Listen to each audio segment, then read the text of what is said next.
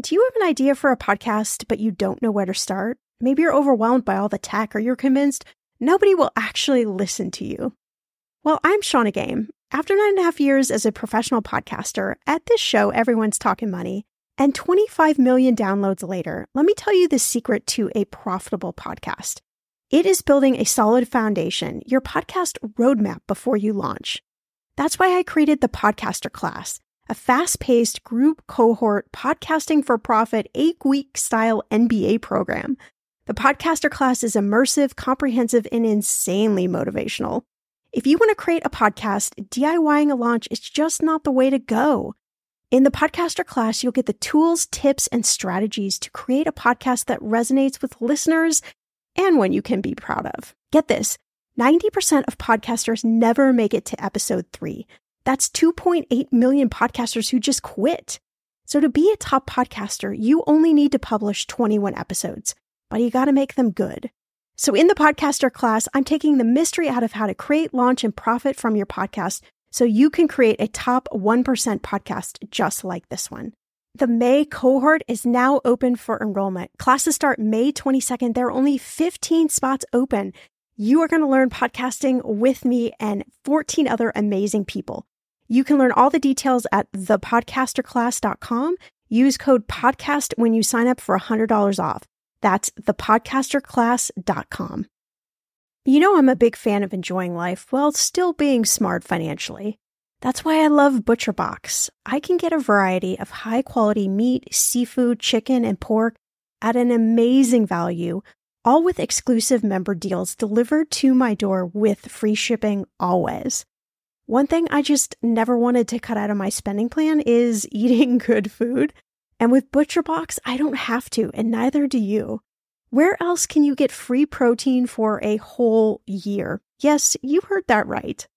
One of my favorite go to dinners is a salmon bowl.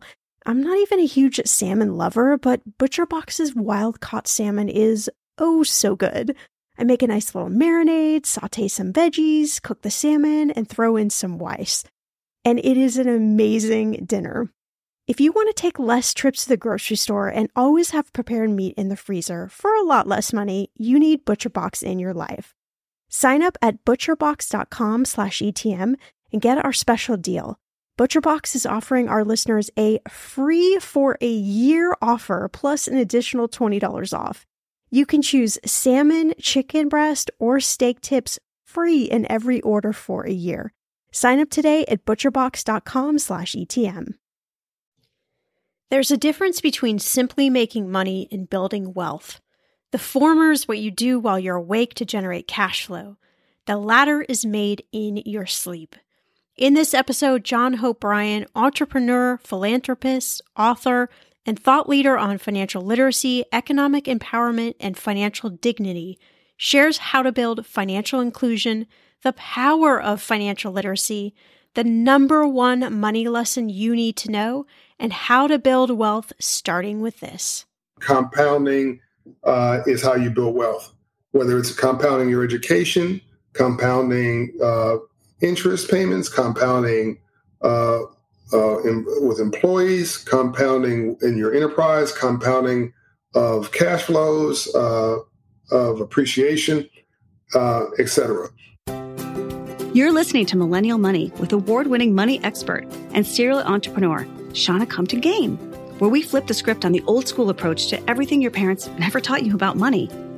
Each week, Shannah creates a safe space by talking with special guests from around the world about money wellness, entrepreneurship, traveling like a boss, and what makes millennials tick.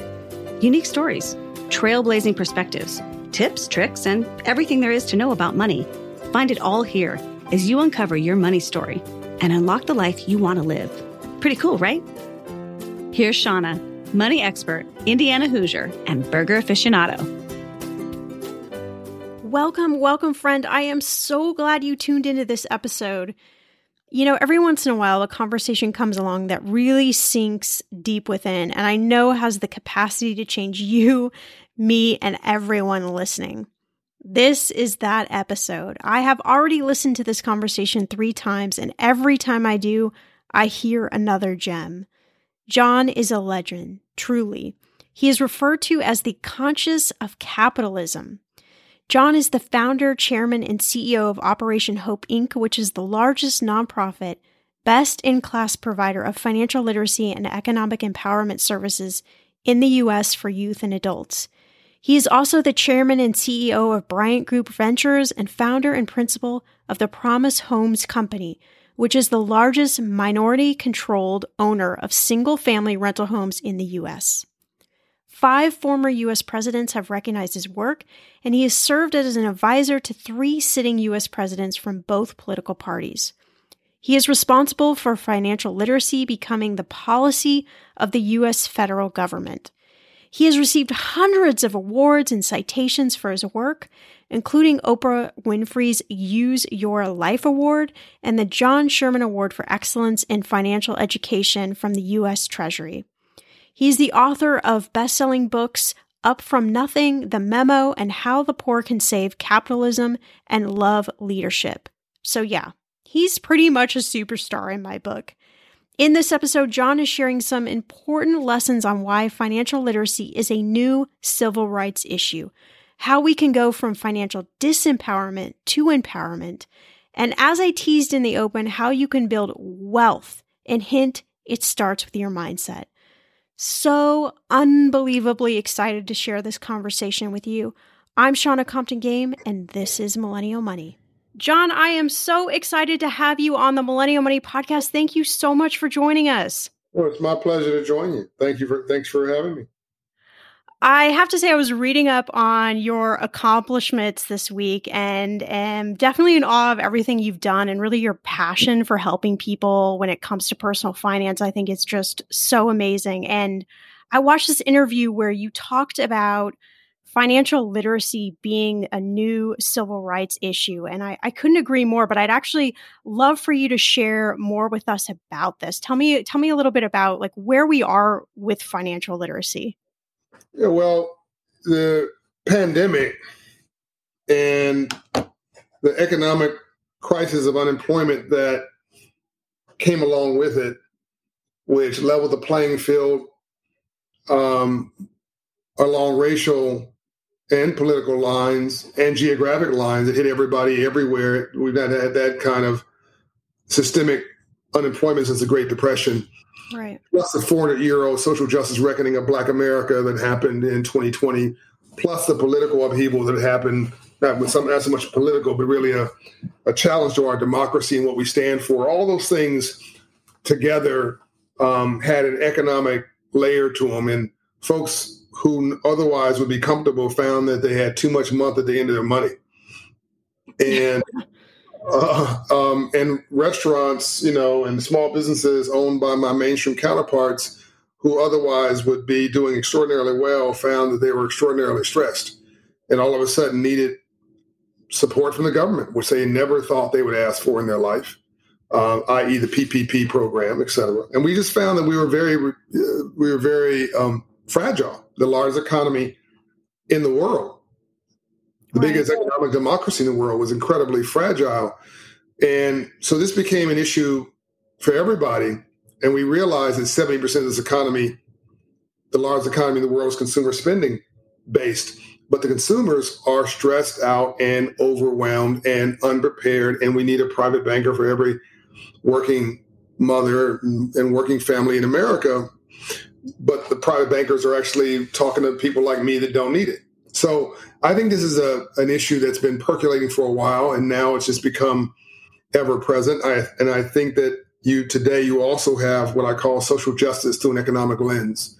If you want to, if you want to impact social justice issues, um, you have just as much of a chance, or, or more so, I think, of a chance of changing that by cutting deals in the business suites as you do marching in the public streets. Um, so it's a different strategy, a different time, a different era than the 1960s, where the issue was raising the color line. The color was black or white. Today, the color is green, U.S. currency. Yeah. Wow.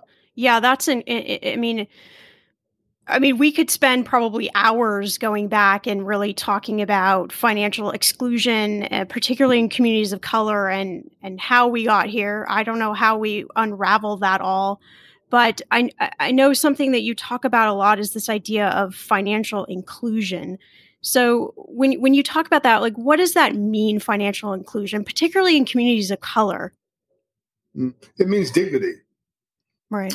Um, from the time you go to bed, wake up in the morning to the time you go to bed at night, or the time you go to bed at night to the time you wake up in the morning, actually, you you're having a financial transaction. I mean, even you go to bed, you're sleeping on a pillow that the government didn't issue for you. You bought it. uh, you're sleeping under sheets that you bought uh, with utilities that you turned off or on that you pay for, with a phone uh, that is probably waking you up in the morning that you also paid for. This is not government issued anything.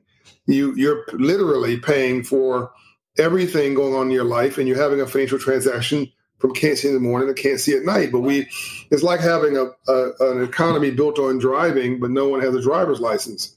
Um, I mean, it's it's really quite ridiculous to have this incredible economy without having incredible resiliency. So I I just think that this is the great leveler, and it's human dignity for all.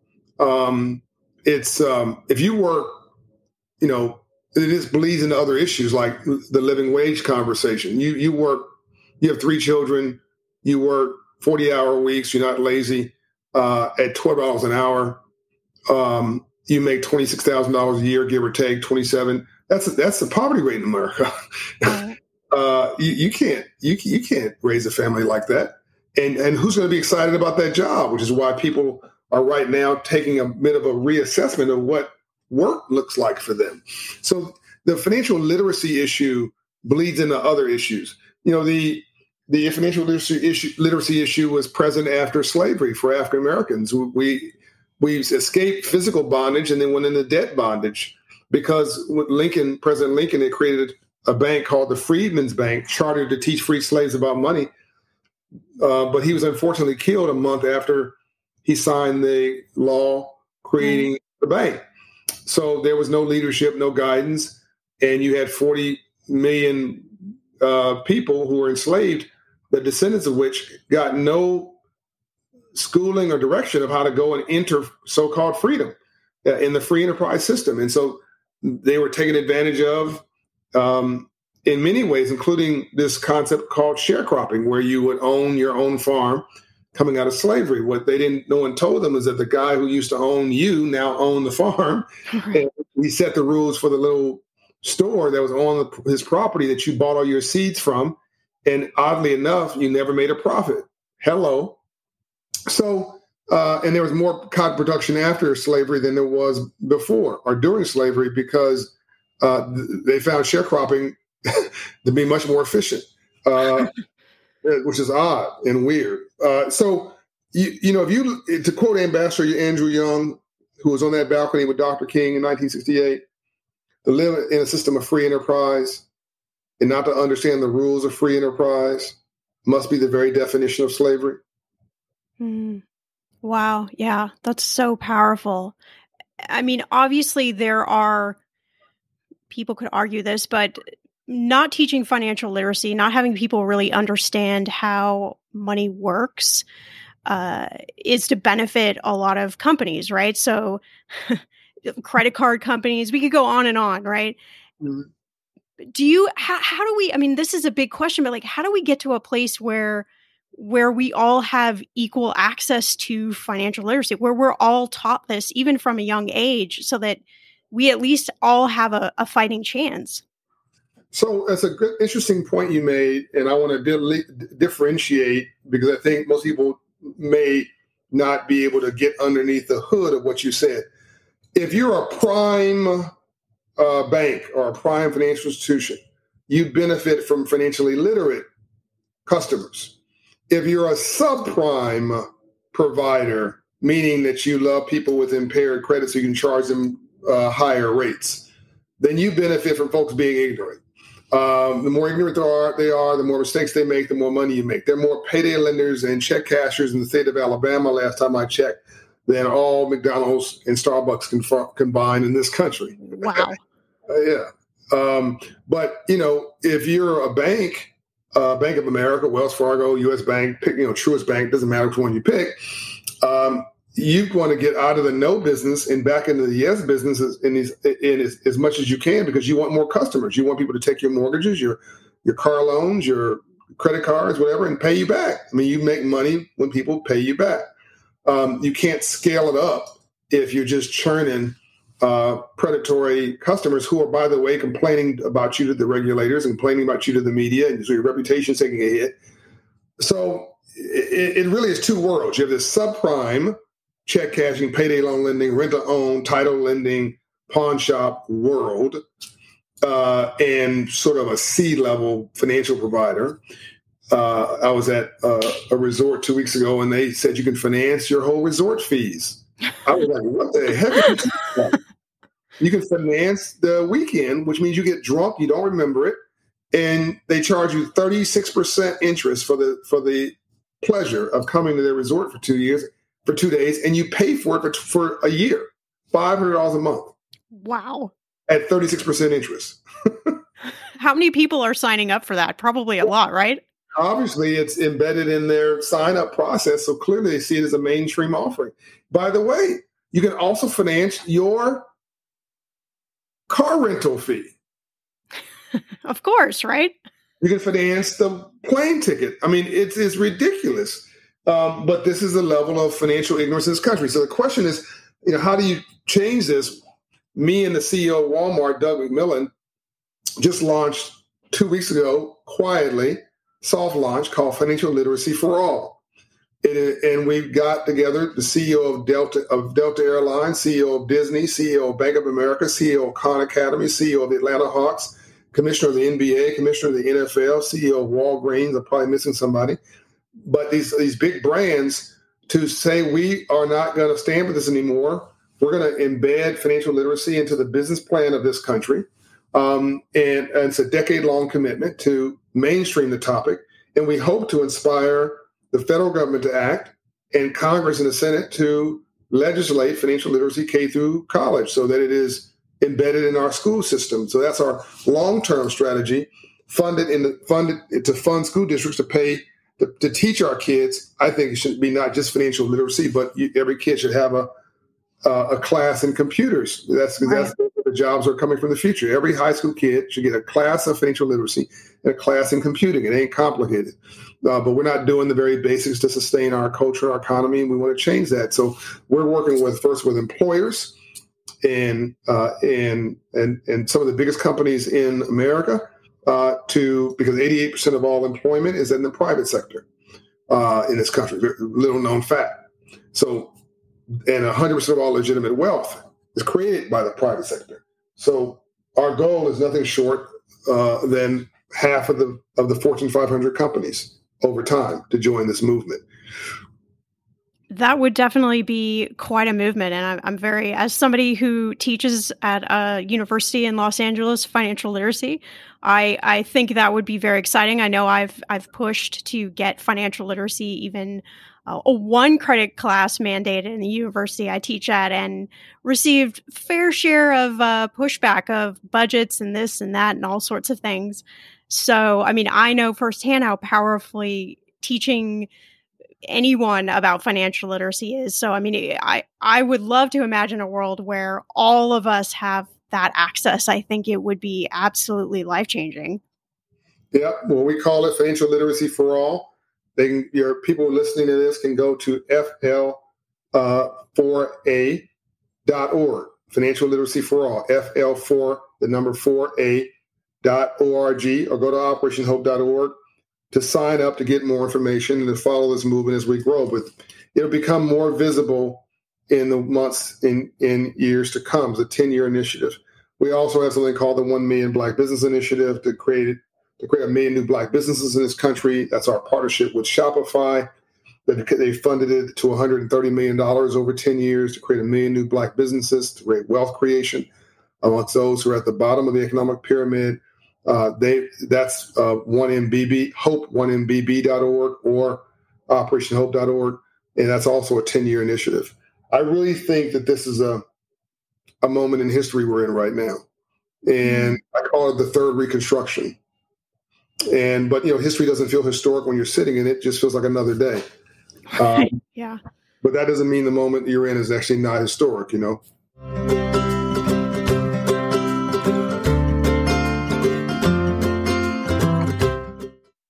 When it comes to financial advice, you got to trust the source. It's why you listen to this podcast. When I'm looking to upgrade my wallet, I turn to NerdWallet. Their expert team of nerds dives into the details to help you find smarter financial products. Before NerdWallet, I was paying for vacations all wrong. I was missing out on miles I didn't even know I was leaving on the table. Now I've got a new card with more miles and more upgrades. What could future you do with more travel rewards? I don't know, maybe that fancy hotel upgrade that you have always been dreaming about. Wherever you go next, make it happen with a smarter travel credit card. Don't wait to make smart financial decisions. Compare and find smarter credit cards, savings accounts, and more today at nerdwallet.com. Nerdwallet. Finance smarter. As with all cards, credit is subject to lender approval and terms apply. Okay, friend, I want to know what are your money goals this year? Are you saving to buy a house or maybe a wedding or a dream vacation to somewhere tropical? If that's you, please, please take me with you. Or maybe you want to just grow your emergency fund because let's be real, life is expensive. I want to make sure you reach your goals, so you need Monarch. That's why the Wall Street Journal named it the best app for growing your savings. Monarch is the top rated all in one personal finance app. It gives you a comprehensive view of all your accounts, investments, transactions, and more. You can create custom budgets, track progress towards your financial goals, and collaborate with your partner. And now get an extended 30-day free trial when you go to monarchmoney.com slash ETM. Here's what I love. Monarch is the most customizable budgeting app. You can change the layout of your dashboard, you can go between light and dark mode. You can create custom budgets and notifications. You can set up all of these automatic rules for your transactions and notifications, and so much more. Monarch is obsessed with constantly improving their product. Get this. They release updates every two weeks, and they even allow customers to submit suggestions, vote on requested features, and view the product roadmap. This, my friend, is totally original. Plus, they will never sell your data to third party or show you ads. I think that's really important. After trying out Monarch for myself, I understand why it is the top rated personal finance app. And now listeners of this show get an extended 30-day free trial when you go to monarchmoney.com slash ETM. That's M-O-N-A-R-C-H-M-O-N-E-Y dot com slash ETM for your extended 30-day free trial. In those moments when money is just not moving as fast as your dreams, Earnin provides the financial momentum you need to keep moving forward. Earnin is an app that gives you access to your pay as you work, up to $100 per day or up to $750 per pay period. You just download the Earnin app and verify your paycheck. Then you access up to $100 a day as you work, and you can leave an optional tip. Any money you access plus tips are automatically repaid from your next paycheck. I honestly would use Earnin in lots of different ways, but what's on my mind recently is I need a night out. I need some good tacos to sip on a few virgin margaritas and celebrate you all helping this podcast earn 26 million downloads. Make Earnin a part of your financial routine and join Earnin's over 3.5 million customers who say things like, When I think about Earnin, I think about financial stability and security. Gives me a lot of peace of mind. Download Earnin today, spelled E A R N I N, in the Google Play or Apple App Store. When you download the Earnin app, type in Talkin' Money under podcast when you sign up. It will really help the show. Talkin' Money under podcast. Earnin is a financial technology company, not a bank, subject to your available earnings, daily max, pay period max, and location. See earnin.com slash TOS for details. Bank products are issued by Evolve Bank and Trust, member FDIC. The weather is getting warmer. I'm so excited, and it is time to say goodbye to all those jackets and sweaters and hello to the shorts and t shirts. I wanted to update my summer workout wardrobe for the long haul without, you know, spending a fortune. Luckily, I found Quince and I am in love. Quince is your go to place from everything from premium European linen dresses, blouses, and shorts from $30, washable silk tops, timeless, 14 karat gold jewelry, and so much more. The best part of all, all Quince items are priced 50 to 80% less than similar brands. By partnering directly with top factories, Quince cuts out the cost of the middleman and passes those savings on to you. And Quince only works with factories that use safe, ethical, and responsible manufacturing practices and premium fabrics and finishes. I love that. Okay, I bought the dreamiest pair of workout leggings and a bright pink workout top to match. Honestly, ladies, I gotta tell you, these leggings you need. The price cannot be beat, and I feel like a million bucks wearing this cozy workout friendly outfit. I've worn it for like five days straight. Get warm weather ready with Quince. Go to quince.com slash ETM for free shipping on your order and 365 day returns. That's Q-U-I-N-C-E dot com slash ETM to get free shipping and 365 day returns. Quince.com slash ETM. It's Tuesday and we have another Ask Shannah, and this one comes from Joel. Joel says, Hello, I'm 20 years old and I'm not finished with college. I also still live with my parents and I'm not financially independent. What books do you recommend I read to become financially independent sooner? Also, what tips do you have for parents that are controlling with money and how to get around it? Joel, these are great questions. Wow. Um, let's start with the easier one, okay? I've got a ton of great book recommendations. Many of them are previous guests. Actually, all of them are previous guests that have been on the show. So if one of these books really resonates with you, not only pick it up, but also check out the podcast episode and listen to the important message. I am going to, in the show notes, not only link these books, I'm going to link 10 of my favorites, but I'm also going to link the podcast interview where this person was on. so if you're looking for that information, you don't have to remember it, just go to the show notes. So the first is The Wealthy Gardener by John Soforic. He was just recently on the podcast and that book is really a book that you keep on your bedside table and you read over and over. There are so many gems in there about becoming financially independent. The second is called The Money Tree by Chris Guillebeau, and Chris was also recently on the show. He's written a couple of books that I absolutely love. He's got one called The $100 Startup. If anybody is listening, they want to start a business, I would definitely recommend picking up that book.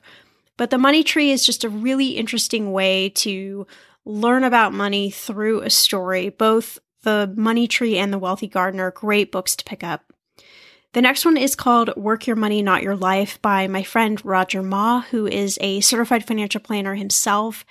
And this is just a great book to really get you focused on what life do you want to create? And then how do you get your money to come around that life? The next one is called Passive Income Aggressive Retirement by Rachel Richards she had actually one of our top episodes this year, and she's just brilliant at creating passive income. I think passive income is one of the best things when I talk to you on the show about buckets of money, buckets of wealth, however you want to call it. This is how wealthy people get wealthy, right? They don't just have money in a 401k or in a savings account. They have money in lots of different places. So this is a great one to pick up. Happy Money by Ken Honda, also a staple for your bedside table, just a great book to help you frame how you're thinking about money. Same with Holistic Wealth by Keisha Blair. Those two just great books to have and keep on your bookshelf. And then a couple of investing books Plant Your Money Tree by Michele Schneider. We've had Mish on the show several times, and this is one of my very favorite investing books because it kind of takes away, I should say, everything that maybe you thought about investing and boils it down into just a really easy way to think about investing, particularly outside of your 401k or your IRA. So that's a great book. Also, Invested by Danielle Town. She's one of my friends. This is a New York Times bestseller book. This is a great book to pick up if you want to invest again outside of 401k or IRA and you want to have a great story, someone who knew nothing about investing to start. Well, she knew about investing, but she didn't have any investing experience until she started this practice that she details in her book. Two other great books to pick up one called Franklin Fi by Shane Dillon, great book about financial independence, and Broke Millennial by Erin Lowry. That is my top 10 of books. I think anybody listening wants to have just a great library and well rounded books to read. These are like no fluff, so many lessons you can pick out of these books. So those would be my favorites. Now, as far as your parents go, That is a tough one for sure. And I don't have the exact right answer. I have worked with many people in very similar experiences that you're in right now. One question I just want to ask is Have you had a conversation with them about money and really sharing your thoughts? Have this open conversation? Probably the answer is no, and that's okay. But I've found that controlling usually comes about because parents aren't sure that you know what to do with your money. And this is the same in relationships too, right? Controlling comes out when someone feels out of control and they feel like maybe you don't know how to do things best. And since we don't openly talk about money, there's like this fog that stays around. So I know it's tough, but I've I would consider talking to them about how you feel. Here are just some conversation openers, if you will, Maybe ask them, I want to know about your money story. Like, what do you think is the biggest money lessons you've learned, and how can I avoid them myself? Or, what do you think are some of the traits of someone who is really financially secure? Is there anything related to money that you still want to learn about? What steps do you think I should take to become more financially responsible? This is a big one because whatever they tell you back, that is basically a reflection maybe of why they're controlling, right? Maybe they just don't see you interested in money. And then you could also just ask them, hey, what are your general feelings about money? This doesn't have to be a, a big ordeal conversation, maybe while you're cooking dinner or hanging out with them. Just have a conversation, really a no judgment zone. Tell your parents that, that you've been learning about money and you want to become financially independent. And sometimes just the simple act of voicing it really helps things move forward. So I would really encourage you just grab some of those books, have a conversation, even if it's scary and a little rocky at first, just tiptoe your way into it, right? But Joel, you're headed in the right direction, and I know you're going to get there. If you're listening and you haven't asked Sean a question, I want to hear it. If you want to remain anonymous, that's totally cool with me. Just go to the website on the homepage. There is a questionnaire you can fill out for Ask Shannah or go to the link in the show notes. It's as easy as that.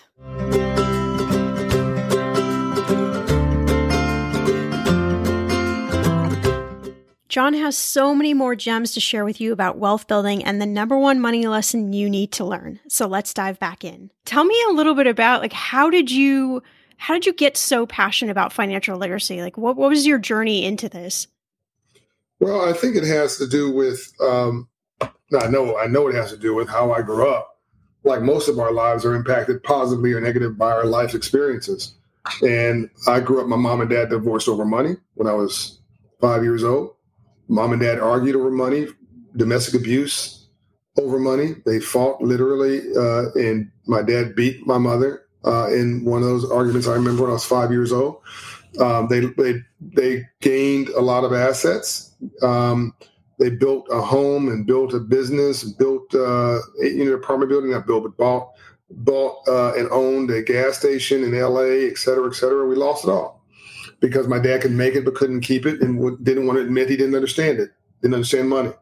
So if you make a dollar and spend a dollar fifty, the more money you make, the broker you get. So uh, that that from that experience went on to another experience where a guy who saved my life was killed over money. Um, another experience, my best friend who was smarter than me was killed over money. Um, hanging out with a drug dealer in Compton. So by the time I was nine years old, I was like, okay, I'm I'm good. I'm I'm done. Right? You know, um, there's got to be a better way and a banker came in my classroom when I was nine years old and taught 10, yeah, no, nine years old and taught financial literacy. And he happened to be Caucasian, uh, which made me not afraid of or distrustful of white people early on. I had a teacher, a principal who, who bought whatever I was selling. She happened to be Caucasian. I had a uh, principal and a teacher who was very supportive. and a white man who taught me financial literacy, who was a banker, who came into my school. So my first experiences with Caucasian people were not um, negative to me. And that was different from a lot of people I grew up with who were mistreated by police who happened to be white. Um, so I was sitting there and saying, I don't distrust you. I don't know you, but I know you're successful, Mr. Banker. So what do you do for a living? And how'd you get rich legally? and he said, I'm a banker and I finance entrepreneurs. And I was like, I don't know what an entrepreneur is, but if you're financing, I'm going to be one. Let's go. and as they say, the rest is history, right? yes, that's it. That's it you wrote this great article on, on your blog. You talked about the difference between building wealth and making money. It's a topic mm-hmm. we talk a lot about on this show. And you say there's this difference between simply making money and building wealth. The former is what you do while you're awake to generate cash flow, and the latter is made in your sleep. So, you know, you're t- you're talking to uh, people listening here, probably early 20s to mid 40s. You know, what are some ways that that you've seen where we can really build real wealth. Like, how do we do that? Yeah, so you do build, you make money during the day, you build wealth in your sleep um, with employees, compounding in your enterprise, compounding of cash flows, uh, of appreciation, uh, etc. Uh, and a couple ways to do that, simple ways to do that is you can start a business. Uh, it doesn't have to be a fancy one. You can uh, start a sole proprietorship business uh, do e-commerce. Uh, I'll come give you a real, real life example of how somebody with a business right now can create wealth when they're asleep. I'll give you that in a second. You can own a piece of real estate, Uh, whether it's a single family home for yourself, it's growing wealth in, in, in shareholder interest, you're the shareholder when you're asleep. Or you can buy a home and then buy a rental home and rent the rental home out and if you do that twice in your lifetime, you've got a hedge against poverty for the rest of your life and you'll create generational wealth for your family. Meanwhile, the, the renters will pay your mortgage off and pay your property taxes at once a year and probably pay your maintenance expense. And you won't make any money off the cash flow of that property, which is fine there, but, but it's, it's paying off all of your expenses. But the appreciation of that real estate will um, change your life and lives the lives of yet those those yet unborn. It's called generational wealth creation. So the stock, there's three things that never reversed in in history. Two things: uh, real estate values and the stock market. And um, and then the third route to success, always I believe, is business and entrepreneurship. Um, so those are some examples. The, practical example of how somebody can build wealth. You own a barbershop. you're, you're there from seven in the morning to seven at night, and you're you got one phone, one one hand on the phone as it rings, one hand cutting hair. Uh, when you leave, the phone rings into voicemail. But I'm at I'm now sitting, and people, your customers come, people driving by and seeing your barbershop uh, and calling you. But with e-commerce, which is what we do with One Million Black Business Initiative, as an example, our partnership with Shopify, you're on you're in your bed at midnight. You're on looking for a place to get a, a haircut. You search, you go online, you schedule with the scheduling app your appointment in the available slots. You don't need to talk to anybody. While you're while you put your credit card in, so there's a cancellation fee in case you don't show up. So they make money uh, on you, the time that you've allocated. Uh, either way, and while you're there, you also buy a, a brush, you buy some hair oil, you buy a wave cap online. They mail it to you. You, the owner of that business, literally built wealth in their sleep. I like that. Yeah. Wow. And I, I, threw out to the Millennial Money listeners do they have any questions that they wanted me to ask you? And one question in various versions kept coming back. Uh, listeners were wondering, you know, how can we escape a mentality of of just having enough? You know, so many people talk about this idea of abundance, but it can seem really impossible when money's tight. Maybe you're living paycheck to paycheck. Maybe you have student loan debt or other debt, or life just isn't moving the way you want it to. What sort of advice would you give give to listeners that are that are in that situation? The first thing you have to do is change your mindset. Um, your mind, your wallet will follow your mind, and your mind which will follow your culture, and your culture will cha- will follow your optimism or lack thereof. I can't guarantee that being being optimistic will make you a success, but I absolutely guarantee that being negative will make you a failure. Um, so, the, is the glass half full or is it is, is it half empty? It really depends on who's looking at the glass. It's the same glass. There's a book I wrote called "Up from Nothing: The Untold Story of How We All Succeed." Uh, came out in October last year. I recommend everybody to get that book as a starting point. It's all about mindset. Building wealth is about mindset. Anybody can make money, but building wealth is a mindset. And I grew up from nothing, up from nothing. I was homeless. I lived in Compton, California, had no generational wealth. You heard me say it. I, my family lost everything. Uh, homeless six months of my life. Here I am running 40 companies, two of which are the largest in their industry in the country, doing tens of millions of dollars worth of business every year. Um, uh, because I believe and because of a mindset. So there's four, there's three mindsets. There's a surviving mindset, a thriving mindset, and a winning mindset. A thriving mindset is a middle class. It's a mm-hmm. getting business. It's a getting mindset. I want to get a vacation, get a promotion, get a, a raise, get a, a new home, get a, a, new truck. I want to get a new station in life. I want to get membership to the club. It's a middle class, uh, uh, thriving mindset. The surviving mindset is what poor people do. Is what struggling people do. Is PTSD, post traumatic stress disorder. You now become an expert in what you're against and not what you're for. You don't believe. You're cynical, not skeptical. And you are primed to be taken advantage of, and you don't, you cannot empower yourself uh, because you're not optimistic, because you're not, you don't believe, because it takes somebody time somebody to convince you to even take you to save your own life. Um, and then the third mindset, the one that I prefer, is a winner's mindset, which and and basically which is a builder's mindset. A winner is a builder, um, or builders are winners. It's interchangeable. And America was built by builders who had a winning mindset. A winner believed they were a winner before they ever won anything. So let me take this to the end for somebody listening to this and who's doubting what I'm saying. So let's go to the end and say, let's just give everybody money. Somebody's going to listen to this and go, no, John, not, life's not about any of that stuff. It's only about money. You've missed it. Okay, fine. Let's take that mindset.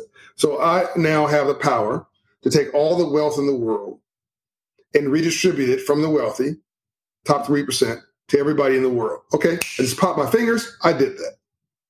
Nice. Within, three, within three to five years, those who had all that wealth will have it again. because, right. Because they got the memo of how wealth is created and others did not. Let me be very specific. I won the lottery. I'm now getting off the freeway and I see a homeless man uh, next to the freeway. I give that homeless man a million dollars and don't do anything else. He'll be broke in six months. Right. You see what's like money? Everybody listening to this knows what I'm saying is common sense. But common sense is not so common. And nobody ever told you how this game and how this system works. Money has velocity. And you, so money can go right through your hands and go into, excuse my French, crap. Uh, it can, you know, financing jewelry. you know, uh, an 18% interest on a on a on an auto loan, which means it's not a Mercedes, it's Mercedes payments. Financing a vacation. Uh, you know, I mean, paying for baubles. Or it can go into stocks, bonds, uh, education, owning a home, appreciating assets. That's called good debt. So bad debt are things that appreciate, depreciate. Good debt are things that tied to things that appreciate. Um, and you're leveraging when you leverage a little bit of money on good debt on an appreciating asset you build wealth in your sleep. So mindset matters and there you know again there's five pillars of success in my book up from nothing which i encourage people to read and post the five pillars on their bed frame on their wall. Live by it because that mindset will change everything else or not. Right. It's your choice right yeah Okay, so if you could if you could pinpoint like one of the most important money lessons that you think we all need to know, like we're, if we only take one thing from from this conversation, what should we walk away with? Um don't let the the urgent crowd out the important. I- ignore the noise and be relentless. So when you have a surviving mentality, you maybe you, you you got bills coming in, they got red notices on them, and you need to call the people with the red notices and tell them you don't have the money, or send them a good faith payment. But don't let that obsess your day. You got things going on in your life, and it's going to cause you to want to argue with your wife or your partner or your husband or your mate. Don't do it. Just sit down and have a rational conversation. Don't let the urgent crowd out the important. It gets you off track in your life. Racism and bias may be dealing with some, some people may be dealing with racism and bias, but to argue with a fool proves there are two. Step over mess and not in it. Don't let somebody pull you into a ridiculous conversation. So stay focused on really what's important in your life. When you go to the club tonight in a COVID environment where everybody's vaccinated, hopefully, and you see somebody who's really a handsome dude, or guys, you see a really cute girl, ask them what their name is, give them your best line, and then ask them what their credit score is. uh, what's your credit score and what's what's your mission in your life? And I'm only half joking. When you marry somebody, that's a business partnership and not just romance. That is your business partner for life. And if you marry marry a dope, then if you hang around nine broke people, you'll be the tenth. Watch how you hang, who you hang around, and watch how you live your life. Maybe the only Bible anybody else reads and, and just so you got to ignore the noise, like ignore all the negativity, ignore, ignore ignore people, ignore the haters, ignore people who don't know what they're talking about, and stay laser focused on your objective. Getting your credit score up probably is more important, actually, for those at the bottom of the pyramid than getting a two year or, or sorry, getting a four year education. You get a two year education in a trade, plumbing, electrical, roofing, landscaping. That actually will make you will significantly increase your um, quality of life because that trade is going to give you a significant boost over your high school education. But the difference between between high school and four year education, um, that degree is discernible. I mean, is is is it's, it depends on a lot of different factors. But if you raise your credit score 100 points from 580 to 680, I guarantee your life will change. No one will hire you at a 580 credit score in a corporation. And every company changes, checks your big company, checks your credit before they hire you. Uh, you can't get, you can't rent uh, an apartment. You you can't get an auto loan. Uh, you you can't get a mobile phone. Uh, uh, you, I mean, credit is everywhere, and you are gonna and those who who make the least pay the most. Um, let me phrase it, those who are poor, which has nothing to do with how much money you make, because that's a mindset, pay the most. So, uh, and, and we found that all of the shootings, unfortunate shootings uh, by police in neighborhood shootings of blacks, by the way, are in 500 credit score neighborhoods. Interestingly, fact, interesting wow. facts. All of the the the homicides, the drug addiction, the drug dealing, the murder, mayhem, single parent households low levels of gross domestic product, GDP, all that is in 500 credit score neighborhoods. Once you get to 700 credit score neighborhoods, you start seeing Whole Foods and Starbucks and two parent households and upscale retailers and jobs and prosperity. It's not because people are better there, it's because their aspirations are higher. Mm. It's not about the credit score, it's about a trending indicator of hope and well being, aspiration, and opportunity. Wow. Well, John, um, if it's okay with you, I'm just going to have you on like speed dial every morning and just call you up for like my morning inspiration. well, right. this has been amazing. I you have so many different resources. I would love for you to just run down a little bit like where can people connect with you and and everything you're doing if they want to learn more. Yeah, so you can go to operationhope.org. Um, johnhopebryant.com for what I'm doing overall. Follow me on social media. I have more than 2 million uh, followers on social, 100 million video views on my videos, which come out every day for free. Um, uh, but go to operationhope.org for to find an office near you. Download the Hope in Hand app on your mobile phone to literally get an appointment online uh, um, with one of my Hope Financial coaches uh, and take your life back. I mean, this is the time we're sitting, as I said earlier, in a moment in history. And what we do in the next 10 years, in my opinion, will last for the next 100. I'm not sure how to wrap up this episode, except to say it was really life changing for me. I think we're all guilty of keeping ourselves from building wealth and from this winning mindset. but I'm taking away something John said. I feel like I'm going to print it out and frame it and put it on my wall. He said, A winner believes they are a winner before they ever won anything. That's like a mic drop moment for me. I love that.